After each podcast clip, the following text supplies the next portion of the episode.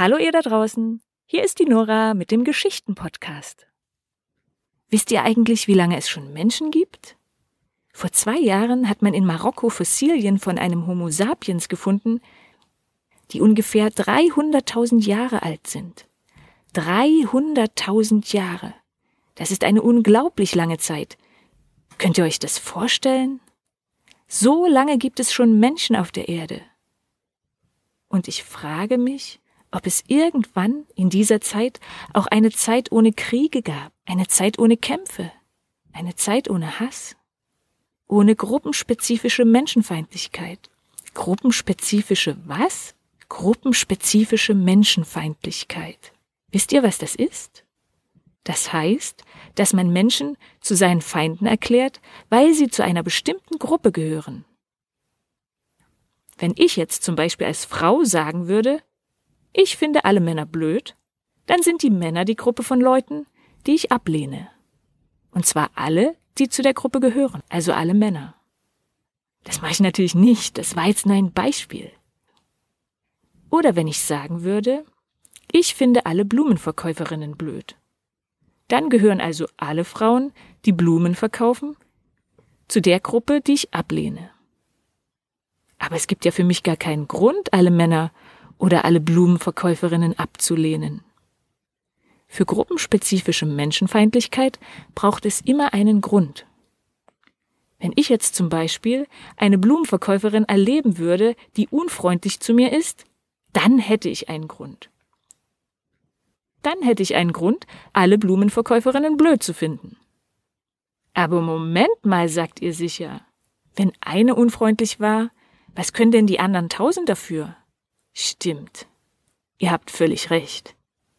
Aber vielleicht, vielleicht hat mir dann noch jemand erzählt, dass die meisten Blumenverkäuferinnen Geld von ihren Kunden stehlen. Dann hätte ich aber einen Grund. Oder? Moment mal, sagt ihr. Woher weißt du denn das? Bist du dir sicher, dass das stimmt? Wie viele Blumenverkäuferinnen kennst du denn überhaupt? Hast du mal mit einer geredet? Und damit habt ihr völlig recht. Und das merkt ihr euch bitte für euer ganzes Leben. Wenn jemand irgendetwas Schlechtes über eine Gruppe von Menschen erzählt und er euch dann auffordert, diese Menschen alle blöd zu finden, dann sagt, Moment mal, das kann ich nicht glauben, dass das stimmt. Kennst du überhaupt einen einzigen Menschen dieser Gruppe? Und wenn deine Behauptung für einen stimmt, dann muss das doch noch lange nicht für alle stimmen, oder? Leider gibt es solchen Hass in unserer Geschichte immer wieder. Menschen wurden verfolgt und sogar getötet, nur weil sie zu einer bestimmten Gruppe gehörten, zum Beispiel die Juden, die Roma und Sinti und andere Gruppen in der Zeit des Nationalsozialismus. Und heute? Heute werden die Flüchtlinge und Muslime und auch Juden von manchen Menschen gehasst und bedroht. Das ist furchtbar, und wir alle zusammen können verhindern, dass sich dieser Hass immer weiter ausbreitet. Genauso wie wir aufpassen müssen, dass sich das Coronavirus nicht immer weiter ausbreitet. Moment mal, müssen wir sagen. Kennst du einen einzigen dieser Menschen? Hast du mit einem einzigen denn schon mal geredet? In der Geschichte heute geht es um Esther. Sie lebte vor ungefähr 2600 Jahren. Und auch schon damals gab es diesen Hass. Den Hass auf eine bestimmte Gruppe von Menschen den Hass auf Juden, nur weil sie Juden waren. Esther war Jüdin und sie war mutig. Mehr gleich in der Geschichte. Auf geht's!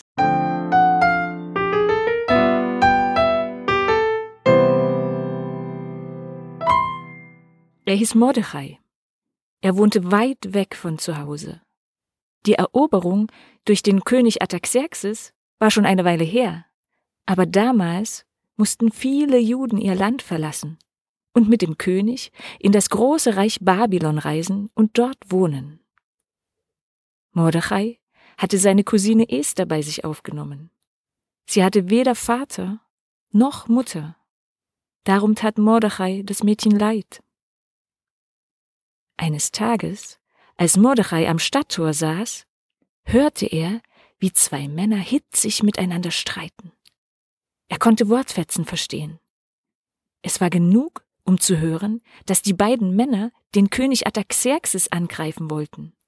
Schnell ließ Mordechai es dem König ausrichten.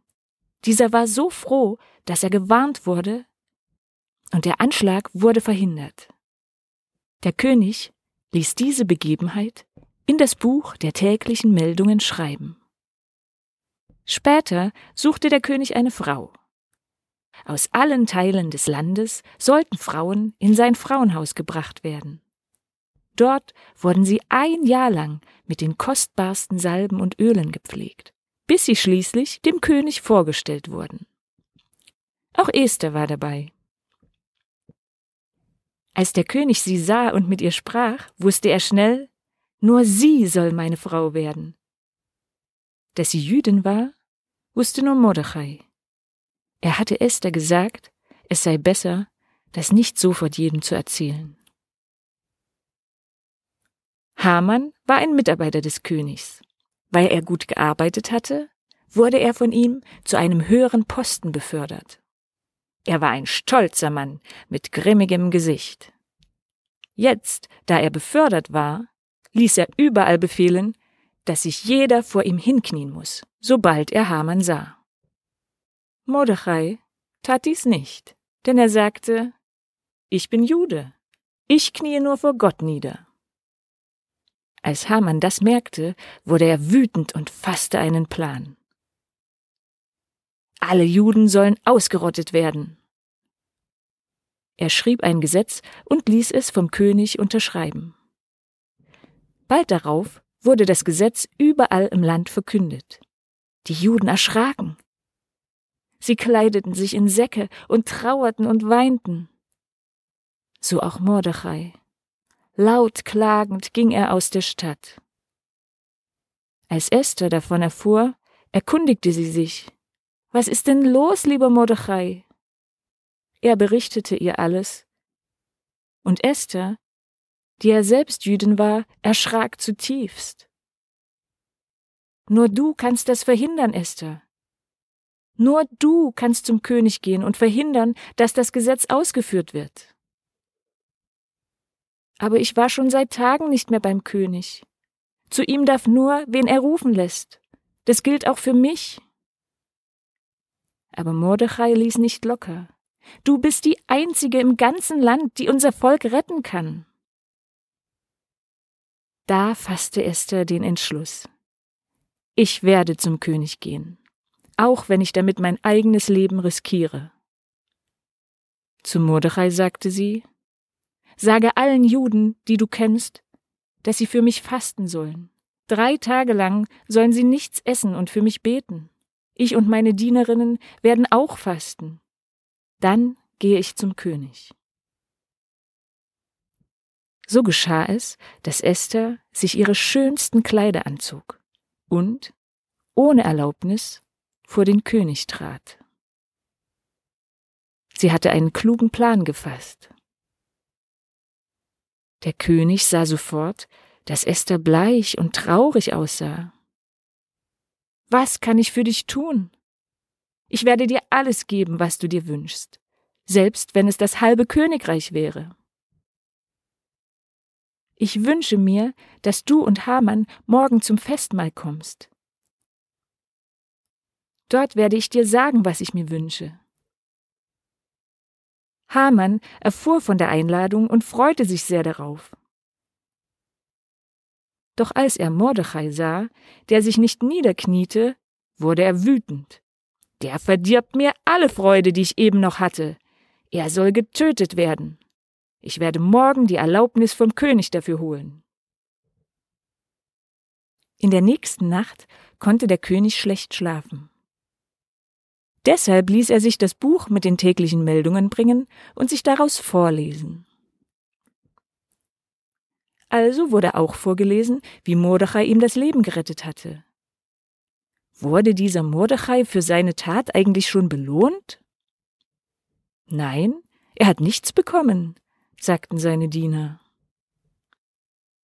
Am nächsten Morgen kam Haman und bat um Erlaubnis, Mordechai töten zu lassen. Da sagte der König, Was soll der Mann bekommen, dem der König eine Belohnung geben möchte? Haman dachte, natürlich meint der König mich. Sicher will er mich für meine gute Arbeit belohnen.